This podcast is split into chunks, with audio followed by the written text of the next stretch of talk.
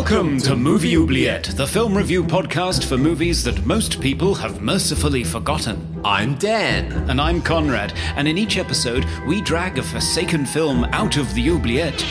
Discuss it and judge it to decide whether it should be set free or whether it should be thrown back and consigned to oblivion forever.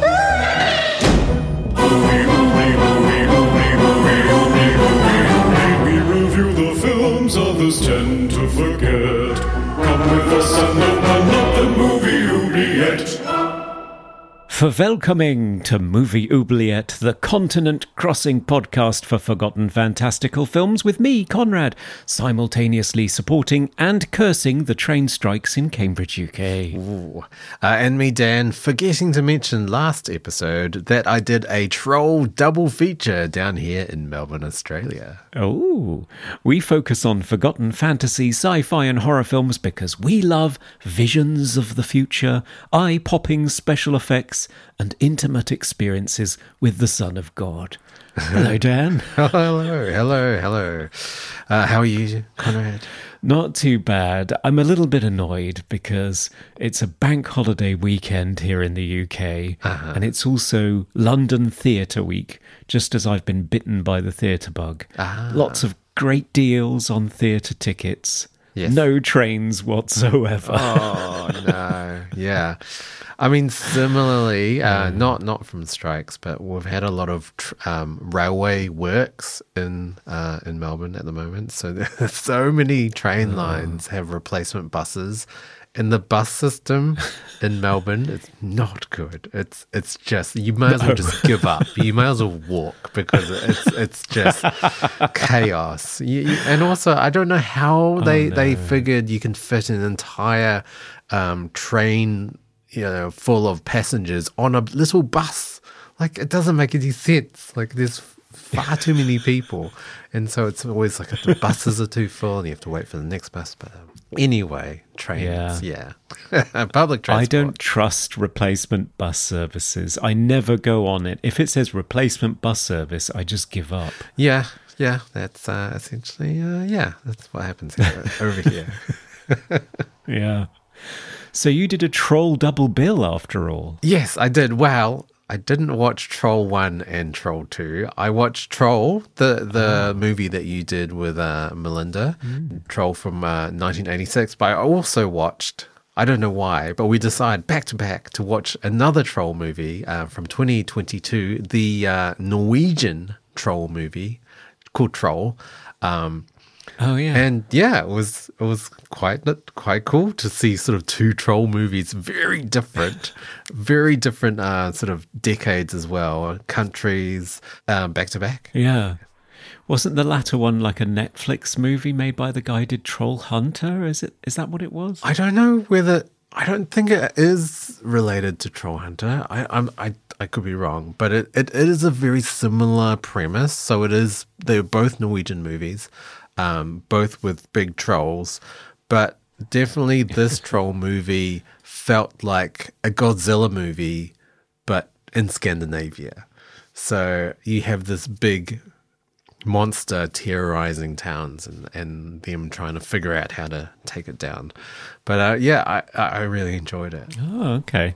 No, he, he isn't that director. It's uh, uh, Roar Uthaug. I'm probably pronouncing that know. totally wrong and he's the director of the disaster movie The Wave and the recent Tomb Raider. Mm, so yeah, yeah, no, not the Troll Hunter guy. Yeah. I would still recommend this movie though. Yeah, if you if you uh, want to watch a sort of a, a, a, Scandinavian Godzilla monster movie, watch Troll. that sounds like a lot of fun. Yeah, Check it was. It, it was. It was. Mm. So, uh, any uh, fun comments in our uh, mailbag today, Conrad? Well, yes, indeed. And we have two new patrons as well. So, hello, Ryan and Anthony. Oh, hello. Great to have you supporting the show. Yes, yes. Welcome aboard. And on Troll, we heard from Paul Anderson, who said, Troll is and remains a big favourite of mine, watching first round of mates when we were much too young and on a slightly piratical copy of said film. Oh. It truly freaked me as a child, especially the transformation scenes. I'm so glad it's been released to unnerve and delight others. I also got the Arrow Blu ray set you mentioned as a large Empire era Charles Band fan, and I did not know until I watched the Cellar Dweller special features that the director of both, John Carl Buechler, was such a prolific and influential special effects artist. Hmm. Something you may know about the bands the father, Albert, was the big composer, with Charles, the director, who had more than a little musical talent, as well as his brother Richard, who scored Troll. Uh-huh. But his son, Alex, is lead singer of The Calling, who people of a certain age will remember for Wherever You Will Go. Basically, we could do a new Kevin Bacon game around Charles Band. ah, ah, okay. Yeah. A very famous family, it, it seems. yeah. Do you remember Wherever You Will Go? I seem to remember it being on the emotional climax of every TV series in Yeah. the 90s, but maybe I, I, was I can't. I can't remember. I have to. I have to listen to it again. I, I didn't remember it. I'd put, but as soon as I put it on YouTube, I started singing along. So yes, I knew what it was. Ah, okay. All right. Uh, we also heard from Dustin Rathbun, who said Trolls marketing creeped me out much more than the movie when I was a kid. And oh. while this wasn't the first film I saw Phil Fondacaro in, that was 1981's Under the Rainbow. This is the one uh-huh. that made me look for other films he appeared in. He's unironically one of my favourite Draculas. Even if the film that performance was in, The Creeps, 1997, uh-huh. was terrible. ah, okay. Interesting. Interesting. Yeah, I'd be interested to see a Dracula played by Phil Fondacaro. That sounds fascinating. Yeah. Yeah. It does. On Bug, John Michael Rouse said, powerful acting from both leads, a watchable and scary descent into madness. Good pick. Uh huh. Yeah. It was Yeah. definitely a descent. Definitely, yeah. It was it was not not a happy trajectory they were on. And finally, we heard from Serge of Cold Crash Ah, yes. Pictures. Hello, Serge. Hello, Serge. I was ready to toss Bug back into the oubliette after I first saw it, but as I've sat with it for a few days, I'm finding more to like. The plot doesn't make any literal sense, but in terms of vibes, it's pretty spot on, even more relevant in the QAnon era than 9 11, really. Yeah, it does get on your, under your skin after a while. Um, and I do, I do think it does get better on repeat viewings as well. Yeah, I always watch oubliette movies twice, once to just experience them and then a second time to take notes. And it was definitely the second time when I thought, okay, I can see I can see what there is to appreciate here. Yeah, Whereas first yeah. time around I was just sort of what was that? yeah, I know. Yeah. ah, well, anyway, yeah, Serge, uh, I'm glad you uh, eventually uh, got to appreciate it. so thanks everybody for writing in. We always love hearing from you. Mm, yes, yes, we do. So, Conrad, what's on the agenda today? What movie are we going to discuss? I don't know. I'll just saunter on over to the oubliette and find out. Oh, uh, this is a very ostentatious room. It seems to be playing some home movies. Oh, okay. Yeah. All of them end with somebody just about to do something really dangerous. It's a bit creepy. Bit sinister. Okay, there's a big cabinet here. I think this is where the movie must be. Just unlock it. okay. Ah, here it is. Okay, coming back. Whoa! I hate hotel rooms. They're like torture chambers. Oh, Conrad, you're, you're back. What do you have today? Well, this is an interesting one. This is a foreign language film for us, so it's a Dutch movie. It's The Fourth Man. It's the 1983 Dutch psychological thriller film and one of the last films that Paul Verhoeven directed before he did Robocop and made his big splash in Hollywood. Right, It right. stars Jeroen Krabbe and Rene Soutendijk and Thom Hoffman. I've probably screwed all of the pronunciations of that. and with a screenplay by Gerard Soeteman, based on the novel by Gerard Reve. Ah, yes. Okay, okay. What happens in this film? Well, Dan, alcoholic writer Gerard Reve is invited to give a talk to a literary appreciation society in the seaside city of Flushing. It's not an uneventful journey. He fails to cruise a hot guy at the train station and is besieged by visions of biblical figures and premonitions of gruesome death. A fairly average commute on a British train since privatisation. At Flushing, he meets the mysterious treasurer of the Literary Society, Christine, a beautiful young widow with a fondness for filming men and inviting them back to her hairdressing salon. After a steamy night of passion in which Gerard compares Christine to a boy, he's hmm. about to leave when he discovers Christine's boyfriend Herman is none other than the hot guy he tried to bonk at the station. Determined to get a second chance, Gerard tells Christine he'll stay just to teach Herman how to satisfy a woman in bed, obviously being an expert in this field. But his course. visions of Jesus yeah, oh yeah. but his visions of Jesus, Mary, sex, and death intensify as he learns that Christine has been careless enough to lose not one, but three husbands to untimely deaths. Is mm. Christine a femme fatale who lures men to their doom in her web of desire? Will Herman or Gerard become the fourth man? Will Gerard fantasize about sliding Jesus out of his Speedo? It's a Paul Verhoeven film. Yes, he will. But ah. find out why after the break. Yes, yes, yes, yes. And we'll be joined by a, an expert on this film, Yes. our guest today. A very special guest who chose this movie, so I'm intrigued to find out why.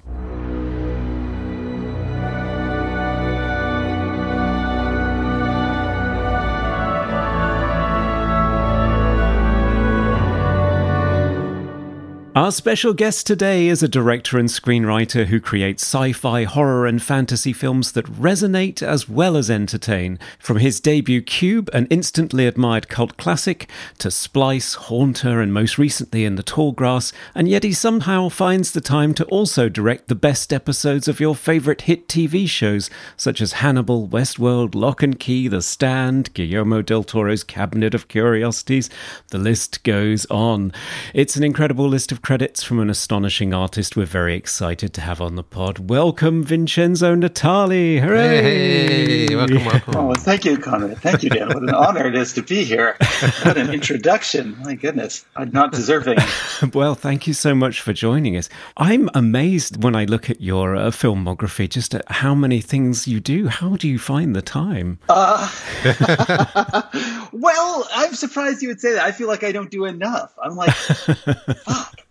It's been, I don't know how long since my last movie, and I just want to make movies. I mean, I like TV. I feel extremely fortunate to be able to work in that space, but at my heart, I'm a three act structured guy. I'm kind of built for Ah, movies. So yes, I, yes. I would like to have made more movies, and I aspire to. Yes. Mm. What, what's the biggest difference between directing TV to movies? Well, you know, it's funny. There's a strange prejudice in the TV world against feature film directors because they think, oh, they're so used to having so much time and so much Ah, money. And, But if you're an independent feature filmmaker like I am, actually, TV, as it stands now, is more luxurious of the two mediums. Ah. And it's very easy to make that transition. So, from a sort of nuts and bolts perspective, they're kind of the same now. Ah. From a artistic perspective, film is a director's medium, television is a writer's medium. Mm-hmm. And I enjoy both. Like I actually enjoy stepping into someone else's world in the TV space and I try to invest as much of myself as I would in one of my movies in the shows that I work on, but I uh-huh. also am aware that the show belongs to the showrunner and that the baby will be passed on to them and, and I'm okay with that. So it's actually in a weird way, it's like there's a little bit of a burden lifted from my shoulders when I'm working for somebody else. I don't feel fully responsible for the thing. Uh-huh. Yeah. Whereas when I make my own movie, it's like I have the weight of myself, to carry, like my own ridiculous expectations or whatever, you know. And of course, the line between the two mediums is gradually dissolving with streaming and so on. And hmm. we could have that could be a whole other podcast. yeah. Well, I think there are common themes in your films, and I think I spy some of them in the movie you've chosen for us to talk about today. But one thing that connects your TV work, even though you're always working in somebody else's milieu, is that it's uniformly excellent. I'm never surprised to see your name in the credits at the end of a great episode because I can tell it's you. Uh-huh. Oh, thank you. I'm a big comic book fan. In my youth, I wanted to be a comic book artist.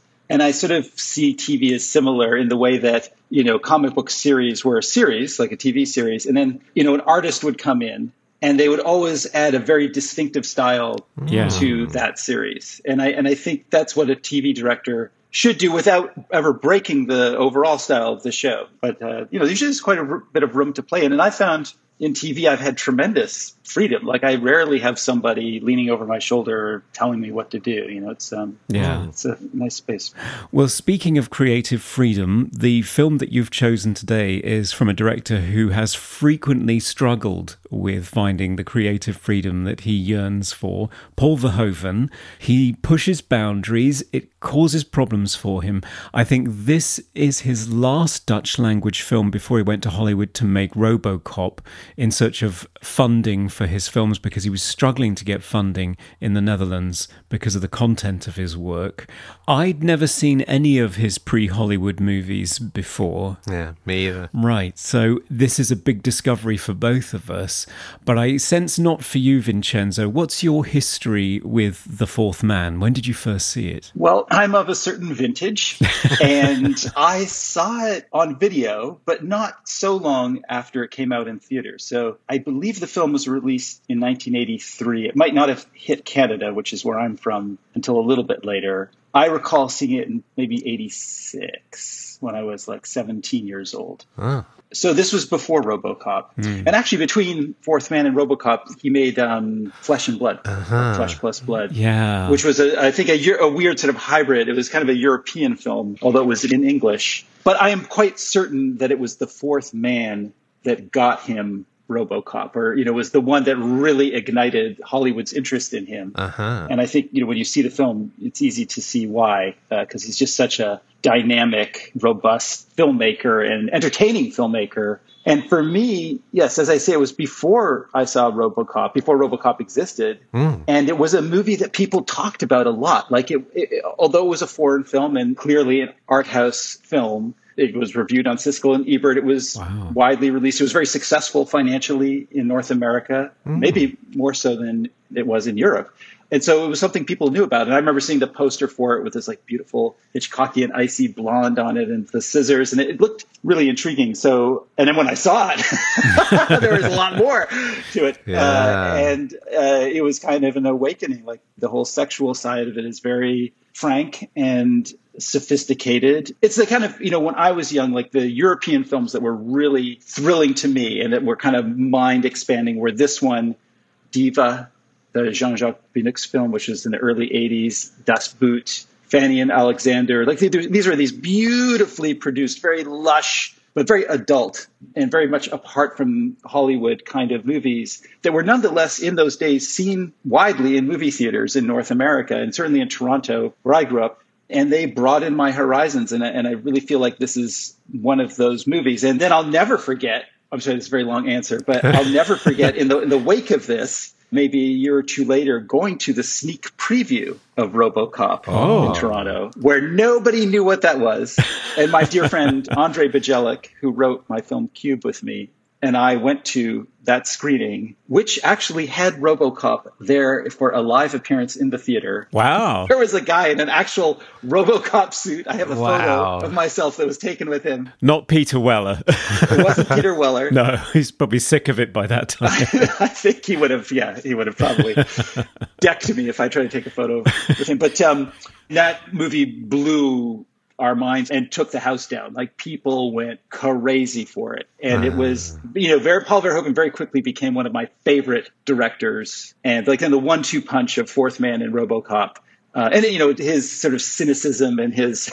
his unwillingness to candy coat anything or to try to make his characters at all redeeming or likable was somehow real uh, catnip for me. And um, for me, actually, that's kind of was his zenith as a filmmaker. He did many great things afterwards, but that period was just exquisite. Wow. Yes. Yeah, it was certainly impactful. I was surprised at how financially successful this was. So it was released the 24th of March 1983, garnered 275,000 admissions in the Netherlands, which is how they measure box office success there, which is considerably less than his previous films, which all garnered more than a million admissions. Hmm. But it was the highest grossing Dutch film of all time in the US with a gross of $1.7 million, which I find quite surprising for a, a non English language film. I think I can guess why.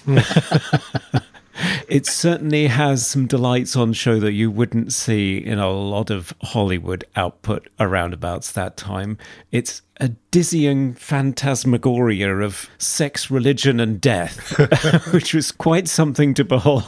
It's quite the cocktail. Yeah, and uh, well, I'd be very interested to see or hear what you think of it, Dan. Yeah, so I, I haven't seen a huge amount of Paul Verhoeven's work. You know, RoboCop, Starship Troopers, Hollow Man, Total Recall. I think that's it that I've seen. So this was very different to all of his Hollywood stuff. I mean, he's always got metaphors and symbolism and movies about fascism and stuff like that. But this movie felt very art housey. Like this would be a film student's wet dream in terms of like critical analysis and symbolism and visuals and colors. So it was very different for me and very, like you said, Hitchcockian, but also kind of Nicholas Roeg as well. Like I, hmm. like all the red in it hmm. did remind me of Don't Look Now, and sort of the dream sequences were quite similar. But yeah, very fascinating film. Yeah. Yeah, I think even for him, it was kind of a quote unquote arty film. That his Right. his Dutch films had been criticized within Europe for being like too American, but being a little not as pretentious. really. Uh-huh, This yes. was kind of like his answer to his critics. And then, ironically, the critics loved it. Oh, yeah. I think it was- may not have been his financially most successful film in the Netherlands, but it was, I think, critically the one that got the best response. Right, right, right, right. It is a beautiful looking film. I mean, in terms of compositions and the color in it, it's just astonishing to look at. The cinematographer is, of course, Jan de Bont, who had been with Paul Verhoeven throughout his early career. And, and he worked on Flesh and Blood, which was the international co production, mm-hmm. but then, of course, directed Speed and became a director in his own right. But the film is astonishingly beautiful. But in terms of the symbolism and being the film student's wet dream, Dan, it almost begs the question can you have too much symbolism the movie? Because the whole film is very much just this complex web that I saw one critic said it almost becomes its own self fulfilling prophecy. Right. There's virtually nothing in it that isn't connected directly with the fate of Gerard Reve, the central character played by Jeroen Krabbe. Everything is pointing towards his doom at the hands of this femme fatale who's been through three husbands already. It's quite astonishing. It's so rich. Interesting that it starts with a web. Yes. the oh, yeah, opening literally. image is a spider's web. Yeah. Not subtle. Yes, across the face of Christ. That's right. It's just hammering it in there from the word go, and it never lets up. He has so many premonitions, but early on, you're introduced to this character and this idea that he talks about in his literary uh, speech that he gives that he lies to himself. He has a very fertile imagination in order to create his own reality. And so you're constantly seeing him do that, even from the opening scene where he fantasizes murdering his boyfriend because he's, you know, they're just having a bit of a bitching session early in the morning. And I noticed in your commentary about Haunter, you said that you were drawn to Haunter because it centers on a character who's able to transcend the reality of their day to day life and mm. recognize, sense that there's something outside that. Mm. Is that something that might have uh, tickled your fancy about The Fourth Man as well? Yeah, I think so. And it's so interesting you should mention that because somewhat in preparation for this, but also because I've been wanting to see it, I watched Benedetta, Oh, yeah. which is Paul Verhoeven's latest film. Hmm. And not to talk about that movie too much, but it has the same theme. Uh-huh. Uh-huh. It is about the veil of what's behind reality, which I think is also the case with Total Recall. oh, yeah. And so, consciously or not, it seems like a reoccurring theme, a motif in his work. And yes, and I would say I'm fascinated by that too. And I, I love how in his movies, his characters walk this line between fantasy and reality, and it is never clarified. Like he, with great intention,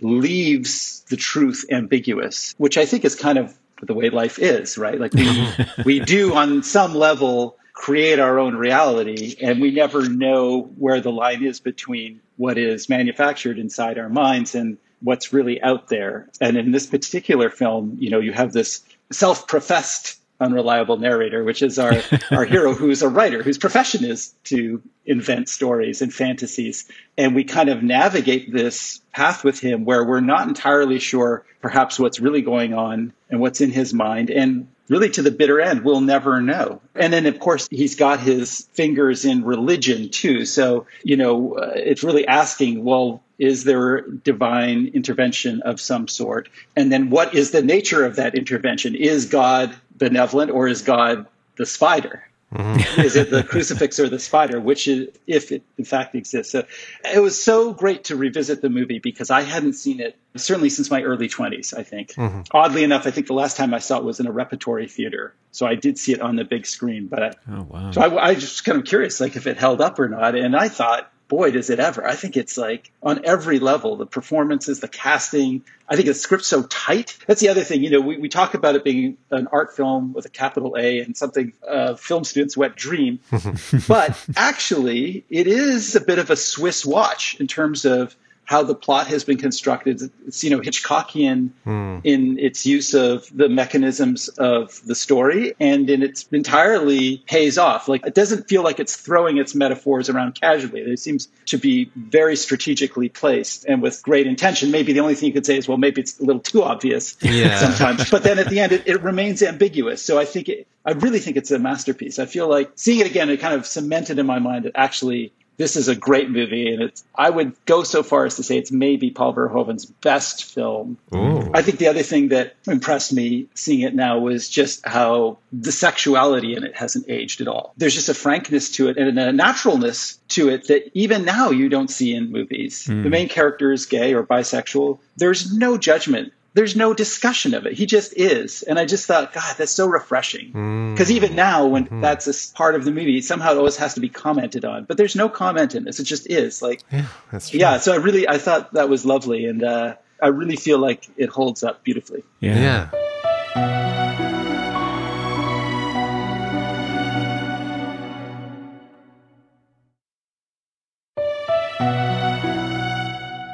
So this it's based on a novel by Gerard Reeve. Mm. So he writes himself into his own novel, I guess. But it is fictional. I think they did change quite a few things.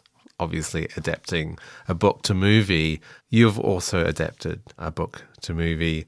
Are there sort of a lot of challenges with how to adapt, like visually, to film? Yeah, I mean, it depends on the book. Of course. I think the approach I always take is what is the essence of the book, not what are the literal events of the book sure. that are important uh, and to kind of hone in on that and extract that. But there's such different mediums. And I don't know what this book was like to adapt, and I've never read it. But my understanding is that it was quite short. Mm-hmm. And I think often, though, you know, a novella is an easier kind of adaptation because you're then allowed to expand upon it. Yes. Whereas usually the problem that most movies have being adapted from novels is they don't have the room for them because the books are so much more expansive. Mm. And it becomes a case of, you know, having to do a lot of hard work whittling them down to an hour and a half or two hours. But this one, I think they could comfortably expand on it and um, yeah, is that really the writer's name, Gerard Reve, where the writer and the character have the same name? Yeah, yeah. they do. But that's incredible to me. Yeah, and his surname is the French for dream, so it's yes. it seems too good to be true, doesn't it? yeah, it does. Maybe that's his nom de plume or something. It could well be. He's quite a fascinating character if you read up on him. Do you know much more about him? He converted to Catholicism in 1966 and then was promptly put on trial for blasphemy. So he's openly homosexual writer who seems to have had lots of controversies surrounding his life. And this book is sort of semi autobiographical, but also could be just a complete yarn. So it was very difficult. And yeah, Paul Verhoeven looked at it and said, this maybe makes one hour of good TV. But I think it was his frequent screenwriting partner, Gerard Soeteman, who said, No, there is something here. Hmm. And I think it was the screenwriter who spun this Hitchcockian thriller hmm. out of what was, some critics said, was self indulgent exhibitionist story about a guy who was just on the pull, really. And the end result is thematically fascinating in terms of the sexuality and certainly the sexuality mixed with religion, because I think the hmm. suggestion is that the object of his lust is definitely not Christine. Hmm. It probably isn't even Herman. The suggestion is that the object of his lust is Jesus. Yeah. You got to see Benedetta. Go watch Benedetta Really? Ah. because oh yeah, Is it even more explicit there if that's not a bad choice of word? it is. Right. Okay. So I was quite startled by some of the imagery in the film, which I'm at a certain age at this point. I've seen quite a few movies. So to see something that actually slaps me in the face. Or cross your legs. Oh, well, yeah. quite.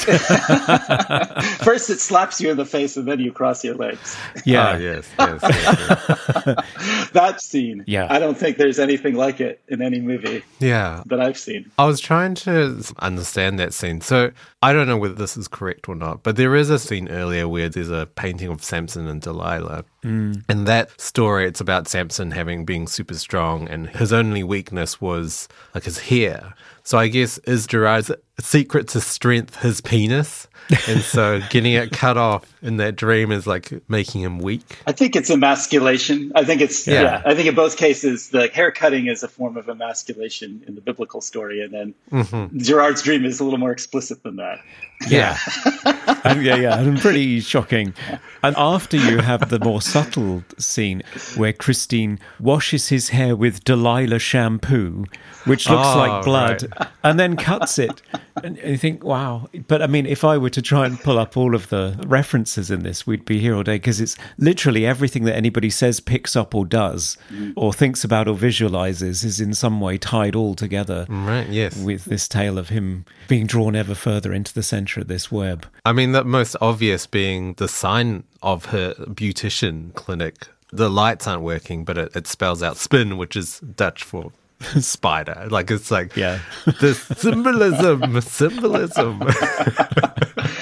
I love it. Like I, to me, it's just it's it's what I want when I watch a European film, and it is. I mean, I think it explicitly comes from the symbolist movement and from the surrealist movement, all of which I think is largely connected to dreams. Mm. If it were poorly executed, you know, I think that kind of thing, if it's done in a clunky, inelegant way, that could be off-putting. But because the film is so masterfully photographed. And I'm not just talking about the lighting, which is exquisite, but the way Paul Verhoeven controls his camera. I mean, it hmm. really is the highest, like it's a totally at a Brian De Palma level or above. Yeah, it is. Uh-huh. It is at a Hitchcock level. Like it is, he is masterful in the way he reveals information using his camera and the way he makes these transitions into the dream spaces. So, uh, you know, the fact that he's so highly competent at his job and the fact that I think the film is winking at us a little bit, that it's not taking itself too seriously and is kind of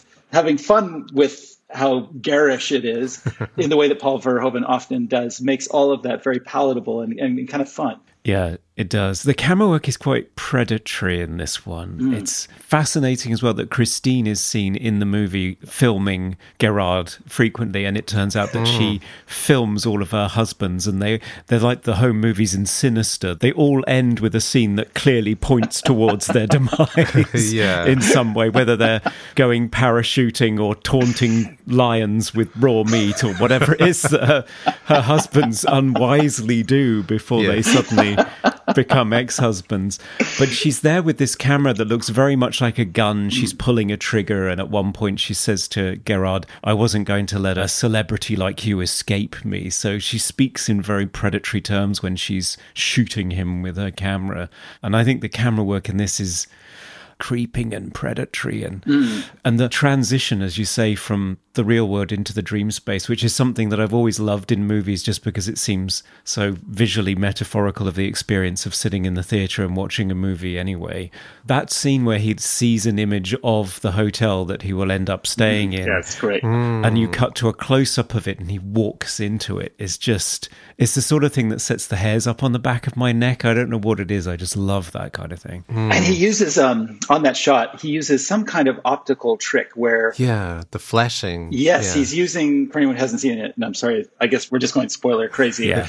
Yeah. Um, Go spoilers. it's in a train and there's a advertisement and there's an image of this hotel and he sees this and there's light from the window that is flickering on this image and the camera in this one incredibly smooth move goes towards the image so you see the boundaries of the advertisement so and then as the boundaries of the advertisement leave the frame gerard walks into the shot Yeah. but we still see the light flashing against what would be the material of the advertisement Yeah. and you know, this is pre-digital, right? So this is an optical effect. Of course. But Absolutely seamless, like beautifully executed. I think he just knocked it out of the park. And and then I, I love Jeroen Krabbé Mm-hmm. because he's just so like unrepentantly selfish. Mm. He has no attempt to like endear himself to any of the other characters that he meets or the audience.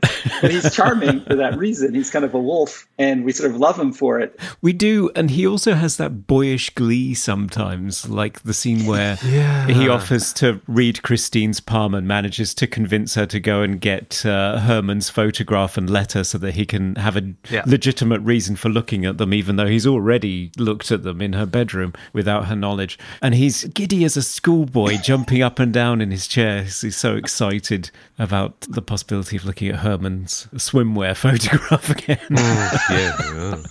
yeah, it's wonderful. It's really it's uh, it's great, and uh, I love how courageous he is. Like Yeah. the fact that in the first or second shot of him, he's like naked from the waist down, yeah. Yeah. and he's walking. The shot is like you're looking at a stairwell, and he comes down the stairs, and the first thing you see is Yeah. his naked lower half, Yeah. and it's not flattering. Like it's not, No. you know, There's nothing glamorous about it at all. nothing glamorous. And yet it says so much about this. It's also not gratuitous to me because it feels like, okay, this is a real person. This is real life. And he's a drunk. He's hung over. And I thought, well, it's really courageous mm. for an actor to do that. And I always been bothered by the fact that it's permissible for women to be perceived in a movie naked. That's fine. But guys never are. Hmm. I'm not saying that anyone should have to be naked, but I just feel like there's obviously a double standard at work here. Yeah. And so I appreciated in this movie that he's just like, you know, letting it all hang out. but I, I think it's quite brave, like filmmaking wise as well, to have a character that's quite unlikable. Hmm. He's not a good person at all. Like he tries to steal a magazine and like from the store. He's not a nice guy, but it's still like fascinating to see how he unravels and completely loses control or loses his mind at the end. Mm. Somehow you end up empathizing with him. Like you're, Yeah, you I love, I really appreciate that Paul Verhoeven is not judgmental mm-hmm. of his characters. Like I feel like there's a partially a European thing, but it's just, you know, there's a tendency in American films that this person's good, this person's bad. Like we're always judging the characters. Yeah. And I really feel like even in like a movie like RoboCop, which is basically a western, Hmm. it's a lot of ambiguity. Uh, Yes, RoboCop is good, but he's also like violent and he's a tool of the system. And I just feel like there's a lot of willingness on Paul Verhoeven's part to present all facets of humans without judgment. Mm-hmm. And then he, I think he is either thrilled or repulsed or both by cruelty. Humanity's appetite for cruelty just fascinates him. I can't tell if like it excites him or it repulses him or it's, you know a combination of the two. But I, as an audience member, I find it fascinating, and I don't think there are many contemporary filmmakers anywhere that really do that. Yeah, and similarly, I love the way that he toys with our need for sensationalist images and then confronts us with something that really forces us to, to deal with our true nature. And you can hear him laughing behind the camera. I can just hear him laughing. Very much so with Catherine Tramell uncrossing her legs, which is still talked about now because it was just so confronting and yet seen as quite an empowering moment for her, although Sharon Stone feels differently about it now. But it's a moment and he creates it, and I can just feel him smiling the whole time he's doing it. Yeah, well, that film, and I'm not a huge fan of Basic Instinct, and I haven't seen it in a long time, but as I recall, she never pays for her crimes. No. Uh, There was a lot of criticism at the time from the gay community that it was gay people once again being represented as bad guys. But I think that there's probably an argument also being made that, well, but she's not punished. The film isn't punishing her, which is usually what happens, right? The femme fatale almost invariably gets their comeuppance at the end. And so the correct moral order is restored and everything's okay. but in, in that case, no, she gets away with it. And I think the movie, intentionally or not, sort of sidesteps some of those criticisms because it doesn't take a moral higher ground. Mm. It doesn't punish the murderous lesbian, you know, kind of celebrates her in a way because she's empowered Yeah. in a corrupt world. Yeah. Well, in, in that respect, do you think Gerard's character is punished for his homosexuality at the end? Or is that more like he finds God or his love for God? I took it that he always had love for God, mm-hmm. that he was very religious from the beginning. And no, and I don't think that that's what I love about the way the gay element is dealt with. Is it's not even a topic of discussion. Mm-hmm. it's just mm-hmm. like, oh, you know, why not? And and at the end, I mean, he's gone crazy. He's just lost his mind, has snapped. But he's saved by the Virgin. Like he believes. It's kind of like the end of Brazil, you know, where Jonathan Pryce is lost in his fantasy world, even though he's Yeah, lobotomized sure. or tortured in a similar way. This character, in his own, somewhere in the depths of his crippled mind, he has found salvation. Right. Yeah. Yeah. Like the Virgin came and, and saved him. That character who is this local woman who keeps who's dressed in blue, who keeps reappearing. And the first time we see her, there's that wonderful scene where she's got the young child, sort of cherubic child, and she's peeling an apple, and he looks over, and the apple peel has formed a halo. right Above his head. And Yeah. so from that moment forward, you know that she's the virgin mother. She's Mary. And then she turns out to be a nurse in the hospital at the end where he ends up being interred. Ah, yes, that's right. Yeah, that's right after the train stops right next to a sign that says Jesus is everywhere. That's right. that's right ah Marvelous. Trivia. It's trivia time, Vincenzo. You are our guest. What have you retrieved from a locked cupboard today? In the commentary, which was really great with Verhoeven, he said that when they were shooting the film, which was actually in the town, I guess where the story was supposed to take place, oh. they were in the hotel bar and a woman came up and she said, Oh, I'm Christine. Oh, I'm the ah. person that Gerard, I guess the true writer of the book, based the story on. And I had a husband who died, and I had one who lost an eye. And Wow. so supposedly there's an, a kernel of truth to the actual story. Yeah. Oh, jeez. Did she work in a hair salon? She might have. Like it was, I can't remember, but it was surprisingly close to, closer than you might expect to what that movie is. Wow. And uh, he said she was very beautiful and kind of seductive. Mm. wow. Yeah. That's fascinating. All right, that's our trivia.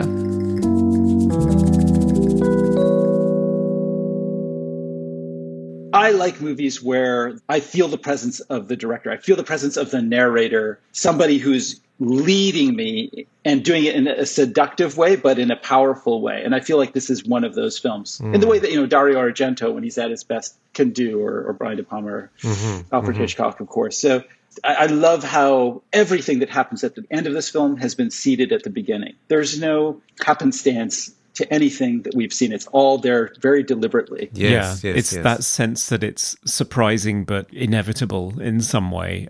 It didn't come easily, apparently. Paul Verhoeven talked in interviews about the fact that while they were shooting it, they had enormous struggles with each scene because each scene, in and of itself, didn't feel like it meant anything. Hmm. And it was only when they came to the edit that it started to emerge. And he oh. spent more time editing this movie than anything anything else he's ever worked on. Wow. Have you ever found yourself in a position where you're filming on set and thinking, I'm, I'm not sure what this is all adding up to, and hoping that it comes together in the edit? Yeah, I feel that m- more when I see the first cut. Right.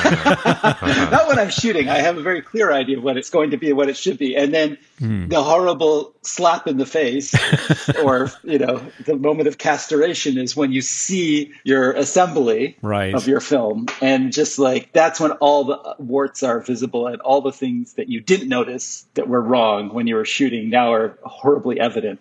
so that usually hits me later on. But um, I could kind of see that because it's so there are so many dream sequences. Like there are so many sequences of just Jeroen Krabbé walking along and a dead bird falls down in front of him, or you know things Yeah. like that. Um, but I'm surprised it took so long to cut it because it does. I know he storyboarded the whole thing, and it feels beautifully, you know, meticulously planned. Like I can see that. You started off as a storyboard artist doing a whole bunch of, I think, kids' shows Yes. and also Ginger Snaps, which I didn't actually know until I, I read about it. But yes, storyboarding, very important in film to sort of gauge how to block a scene and, and camera work. I mean, mm-hmm. it must have been very important in this movie. I think so. I mean, there's two kinds of. This is a simplification, of course, but there's really two kinds of filmmakers. There's what I call hunters and collectors. Uh-huh. So the collectors are the kinds of filmmakers that shoot, for lack of a better word, coverage. Like they get a lot of stuff and they don't entirely know how it's all going to come together. Right. Maybe Robert Altman was like that. Definitely Akira Kurosawa was like that. Totally legitimate way to make a movie. But then I think the hunters are the ones who like have a plan, have to a greater or lesser extent already constructed the scenes in their minds, how they're going to be photographed. And that would obviously fall under the blanket of like a Alfred Hitchcock or a Steven Spielberg, usually, mm. certainly in his earlier days. And, and I must say that's what I'm drawn to more. Like I enjoy filmmakers who, as I say, have a strong voice and where this, or I feel like there's an intention in the scene. I can feel the intention mm. in the fabric of how the scene has been blocked and how it's been photographed. And storyboards can be a great tool to accomplishing that just because, you know, a picture says a thousand words. And for anyone who doesn't know, a storyboard is really like a comic book for the movie. It divides all the action and the scenes into literal images drawn on a page. Yeah. And yeah, so for me, since I was a kid, you know, I, making little Super 8 films, I would always draw them. And it just became this tool. And now it's almost like a, a crutch. I can't do anything without drawing it first, Right. which is sort of silly. But um, but it becomes useful. You know, it's also when you don't have a lot of money, uh, you need to plan and you need to have very clear idea of what you do see and don't see. So you're only building the things that you do see, and you're not paying for stuff that you're never going to see on screen. And then primarily, it's just a great tool of communication. So you just go to people and go, "This is what I want," and we can talk about it, dissect the shot in a very clear way because we're all seeing the same thing. Yeah. And then when we shoot, what I like to do is we have a foam core board up on a grip stand and we circle the shot we're going to do uh-huh. and then we shoot it and then we cross it off the board and everyone feels great because they accomplished something by you know halfway through the day hopefully you see a lot of x's and Yeah, yeah. it makes sure. everyone feel good so it's, a, it's also like a psychological thing that helps carry people through the day Yeah. And you're right, in the case of The Fourth Man, it must have been meticulously planned because the film is so heavy in symbolism and all of it is pointing so clearly towards its climax. Yeah. There's so many details. I love how like when Christine is driving and they go right under that rebar that's being lowered, Oh, you know, yes. which is with the- foreshadowing of what's going to happen later, and Yeah. all the eye trauma that's set up early on in the dream sequence. Everywhere. everywhere. Yeah, everywhere. I mean, the first time she drives him somewhere, they pass a car accident with dead people on the road bleeding out. Yeah. And then go under a sign that says give blood and it's for the Red Cross. I mean, it's just, it's just, it's just constant. It's constant. Yeah. It is. Yeah. Yeah, if I were a character in Final Destination, I'd be skipping out of there immediately. Yes, I 100% agree. And what's so clever about it, of course, is it's leading us to think, well, Gerard is the fourth man. Like you think it's all going to be him, mm. Yeah. and then it turns out to be poor Herman Poor Herman, yeah. who gets the rebar through the eye. Yeah, but it gives that vagueness of it because every time he sees his name, like on the coffin, he, it turns out it's not his name; it's it's Herman's name. yes. So it's still not lying to the audience. No. it's it's giving us a choice to decide what we think. But totally and, and it's misdirecting us i think it's like very clever in the way that Yeah. and by the way i mean it, the first time i saw it even this time there are things that i miss. I'm just not smart enough. Things stuff goes right over my head. Like i didn't pick up on well the dead seagull represents the skydiving husband Right. who died ah, it or the body that's being pulled out of the water represents the husband who drowned right, Yeah. or the dog that attacks him represents the lion that killed the third husband so right. and I'm cheating because I only know that because I listened to the commentary Ah, from Verhoeven who explained that. And that went right over my head. But it's there, you know, and I I think it's layered. I think that there is a lot going on here. And I think the whole conversation about God and whether there's somebody looking after us or whether that's a projection or whether there's something malevolent out there that is beyond the pale of our normal lives mm-hmm. is a really interesting one mm. because I think that's how humans respond to our world. I think we can't help it, even if we're not religious, and I'm not remotely religious, we can't help but ascribe a higher power to events that occur. Like I'm, I'm not superstitious or anything, but I, s- like in a way I am. Like I think that's just the way the human brain is wired. I can't help but associate things that appear to be coincidental as being related. It's just what we do. Mm. It is, yeah. We're trained to spot connections and, and we naturally create stories for ourselves. And I love in his speech where he equates Christianity with, or well, specifically Catholicism with science, mm-hmm. in the fact that both of them require a leap of imagination in order to create discovery and, and meaning and improve our lives. It's a fascinating conversation that's going on in the movie. I'm not sure it draws any conclusions any of this could have happened or not happened. It could simply just be a car accident that happened at the end of the movie, and Christine could be perfectly innocent. We're never given a scene in which Gerard is not the person who is interpreting the events for us. That's true. We see everything with him in it. I think the only time we do is when he says to Christine that he's going to stay a little longer so that he can teach Herman how to be a better lover, which is hilarious because, as far as I could tell, he didn't do particularly well either, but never mind. Um, but he says that he's going to stay a little longer just to coach Herman. They hug, and I think you get a shot over his shoulder of Christine's reaction, her, and she looks a little bit sinister and a little bit mm. Sharon Stone and Basic Instinct. Uh-huh. But again, she could just genuinely be happy, and that's just the way her face interprets that. Totally. yeah, with the score playing. Yeah, She seems genuinely upset when he pretends to drown and it reminds her of one of her husbands dying. Hmm. but then she doesn't mention that it's one of her husbands. Right. And there have been three. Hmm. I don't know. It's completely open to interpretation and it's all the more delicious for that. yeah, I really think so. In watching again, I was reminded, of course, that when you do see each husband's death, that's in Gerard's mind. Hmm. Somehow, in my memory of it, it was like we saw the footage of them dying, but then watching Yeah. it again, I was like, oh no, no, that's just his Yeah. what he's he's extrapolating Yes, from those right. scenes, and it's not the actual footage. So we don't, yeah, we don't. No. But I love how she meets, you know, the the fifth man at the end. Yeah, she The does. guy, the surfer who picks her up and says, "Oh yeah, I surf between the oil tankers." And she says, "Isn't that dangerous?" He goes, "Oh no." It's fine. So, okay. so we know he's got a short life. she didn't waste any time. That was in the waiting room of the hospital. yeah, exactly. yeah, She's already moved yeah. on. Exactly. yeah. Yeah. Coming to you live from the Movie Oubliette Theatre, it's the prestigious Mobley Awards. Hello, it's that special time of the pod, the Mobley Awards, where we nominate our favourite creepily prophetic parts of the film in a number of eye oozing categories. Best quote. I think mine would be "I lie the truth." Yes.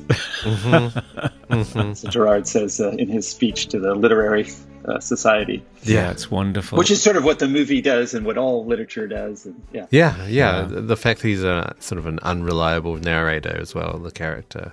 It's, it's just Yeah. like, what is a lie here? What's the truth? Right. Exactly. Yeah, he goes on to say, What you make of reality is infinitely more interesting than reality itself. It's marvelous.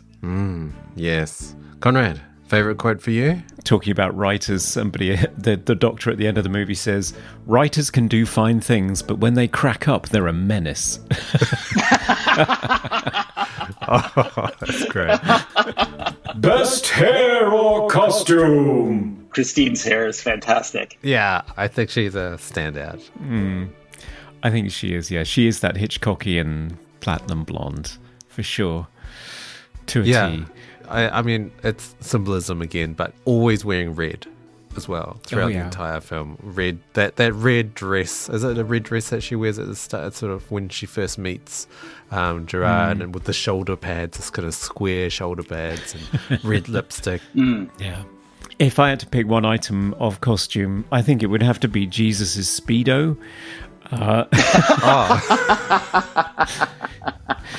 uh, as- which is a, a phrase I never thought I'd say in my life. Yeah, but there we yeah. go.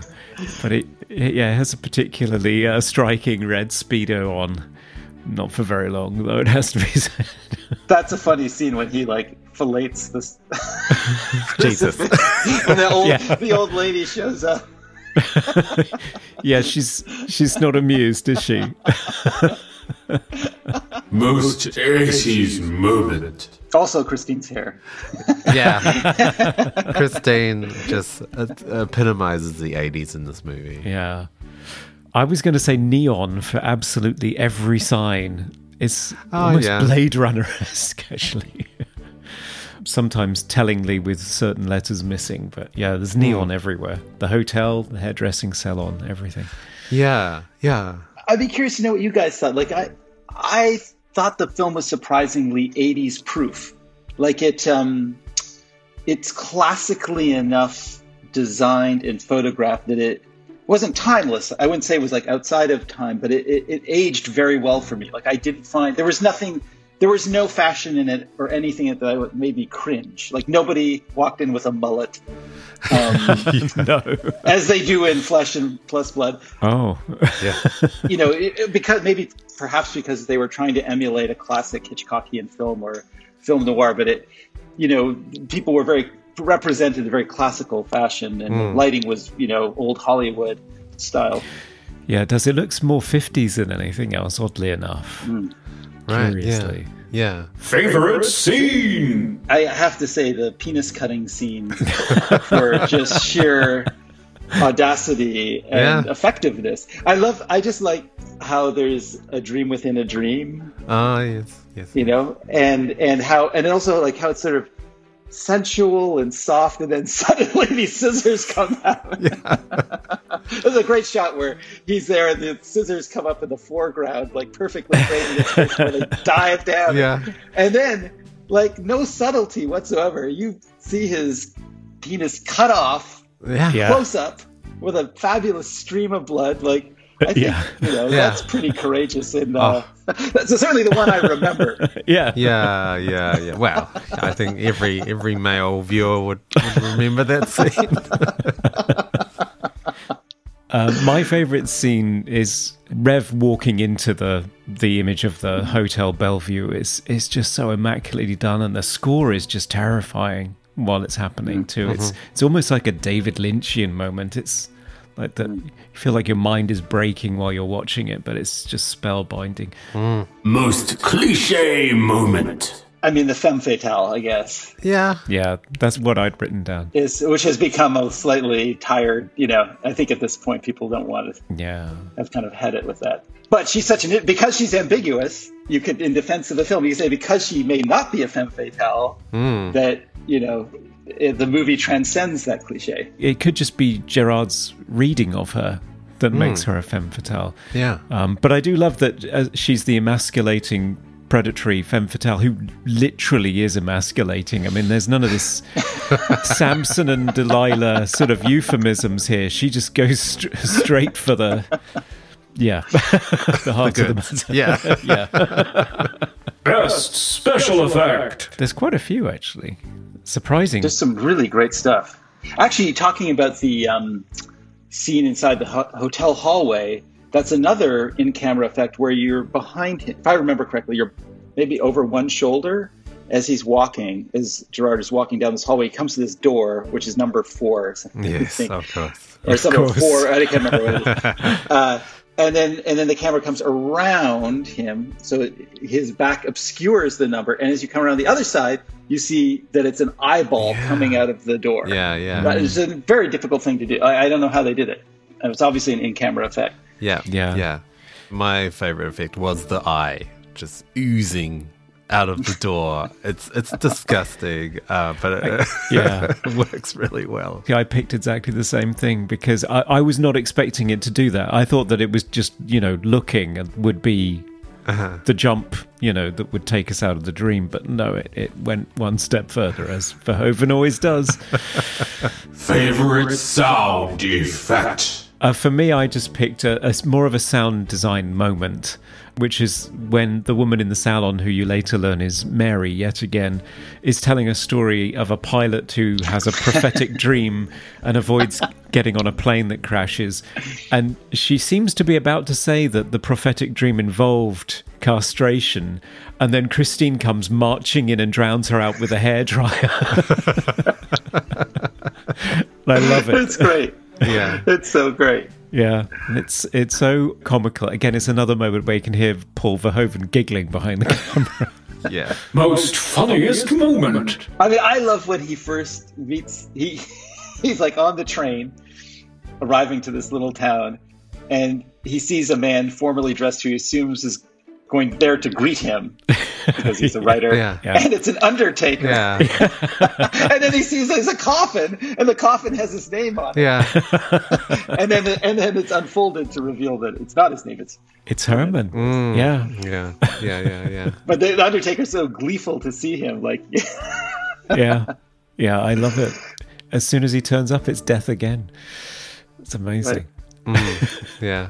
Uh, the funny moments, uh, I think we've all mentioned them before, but the, the dead seagull, like almost hitting Yeah. him, was just, it just came out of nowhere.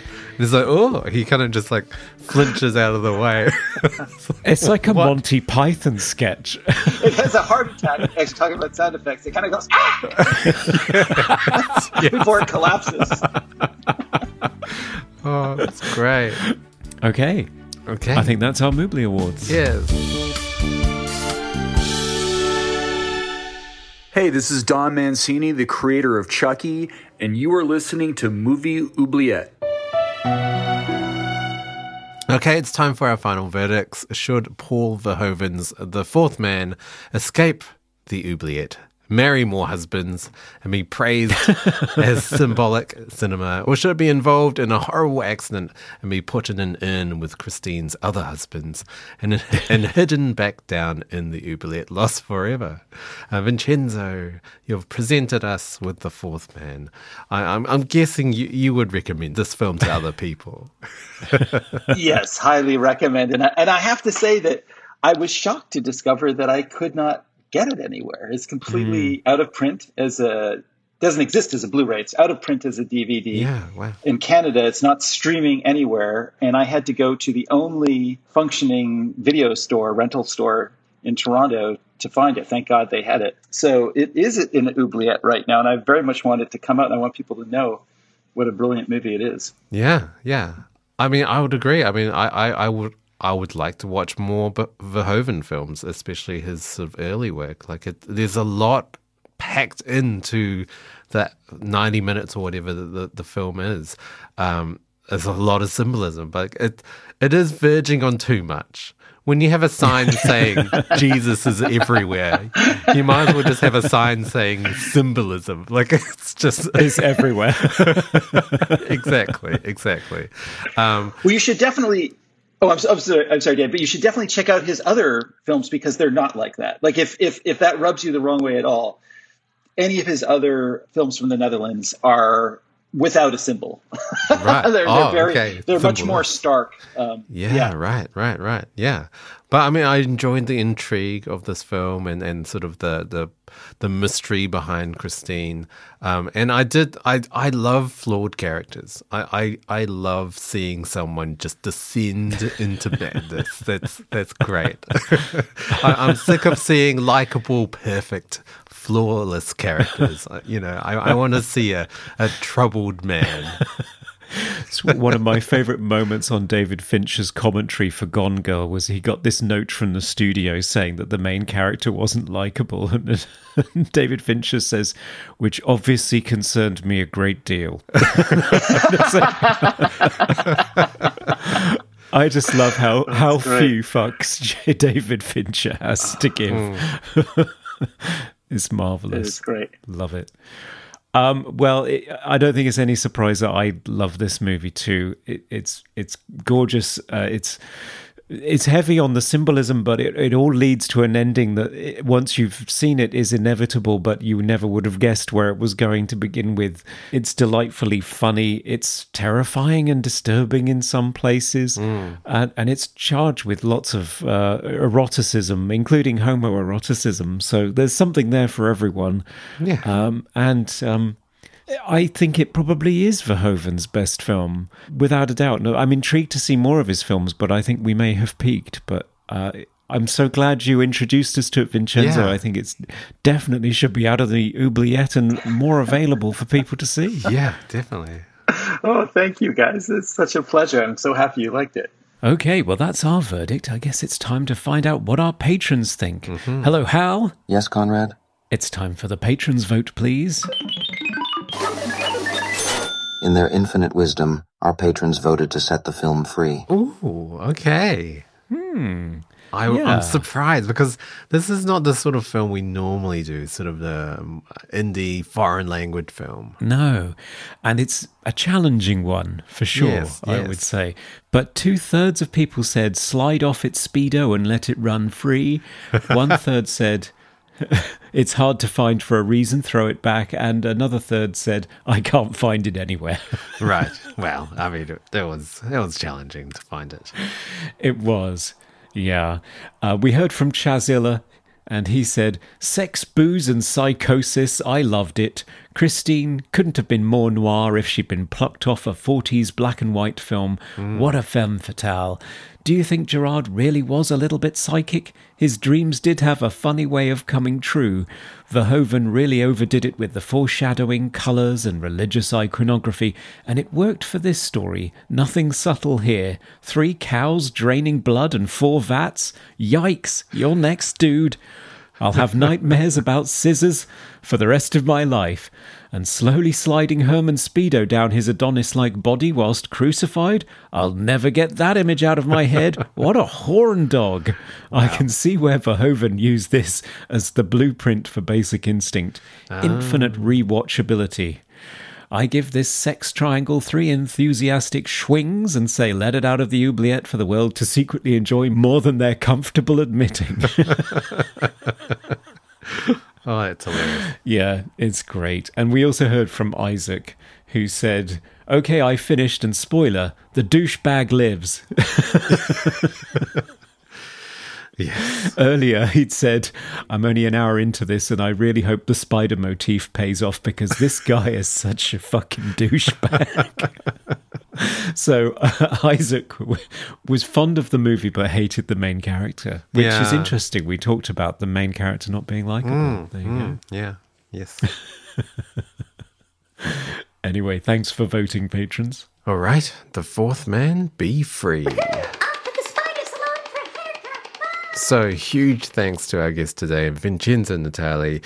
Uh, where can our listeners follow you uh, to see what you have coming up next? Well, I'm on the app formerly known as Twitter.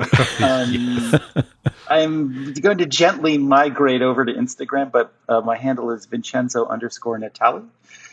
And um, I did a kind of crazy thing. I wrote and illustrated a, a 200 page graphic novel that will Oh, be coming out um, this fall from uh, Encyclopocalypse Press.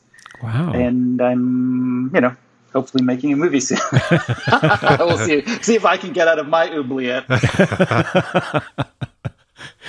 Have you got eh, various things in, in various stages of development uh, right now? I have a movie that's cast and ready to go. I just need a little bit of money. uh-huh. So Okay. I'm hoping that uh, no, we're in the midst. For anyone who's listening to this, we're in the midst of a SAG ACTRA strike, so it's a little bit of a hard time to really, you know, move forward. We have to wait for that to resolve itself. But uh, I'm sure it will before too long, and then uh, we'll be off to the races. Oh, great. So, would that cast include David Hewlett? That's the major question. yes, my my fourth man. Except I'll never I'll never let him be killed. He'll I'll never let him off the hook. yes. Ah. I'm so glad because he's like. Just keep torturing him. He's like the Bruce Campbell to your Sam Raimi. It's just Yeah. he has to be there. he does. He's a one, wonderful actor. And a, yes, uh, one of my the dearest friends. And yeah, yeah, yeah. He, I have a little part for him in it. Fantastic. Great. Well, can't wait to see it, and can't wait to see that graphic novel as well. Yeah, yeah. Thank you, thank you. It's called Tech. I Sorry, I should say it's called Tech. Ah, great. Sounds really interesting. And listeners, if you want to follow us, we are everywhere on all our socials uh, as Movie Oubliette. And uh, our email address is movie.oubliette at gmail.com. And if you want to support the show, then head on over to Patreon, where for as little as a dollar, you get extra extended portions of the show. For $5, you get to vote on the final verdict and get access to our exclusive monthly minisodes. And for $10, you can be an executive producer, like our current executive producers, Chisilla, Eddie Coulter, Isaac Sutton, Dr. Doggy, and Serge. Yes, yes, yes. Thanks for the support.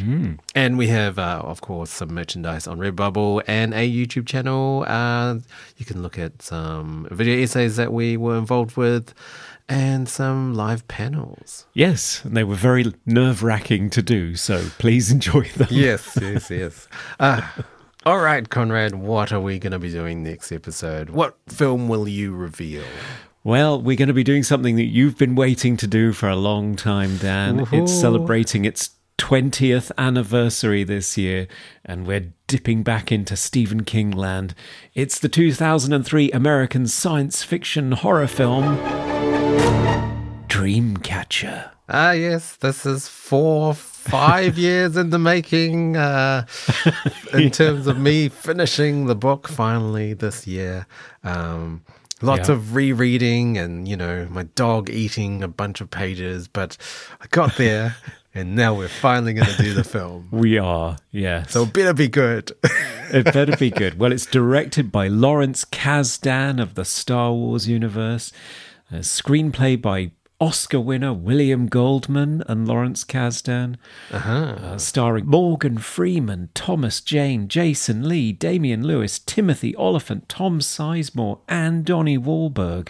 I mean, how could it be anything other than amazing? Yes, I mean, I am expecting th- a, an absolute masterpiece. Uh, I will be deeply disappointed with anything less. of course. Okay.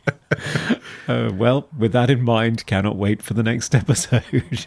so, thanks so much, Vincenzo, for joining us today. It's been amazing. Well, thank you, Conrad. Thank you, Dan. Thank you for everyone who's listening. This has been a delight, and I hope everyone watches what we consider all of Verhoeven's best movie. Indeed. All right, listeners, until next time, goodbye. Bye. Goodbye, everybody. Have fun out there. Review the films others tend to forget. Come with us and open up the movie oubliette. Writers can do fine things, but when they crack up, they're a menace.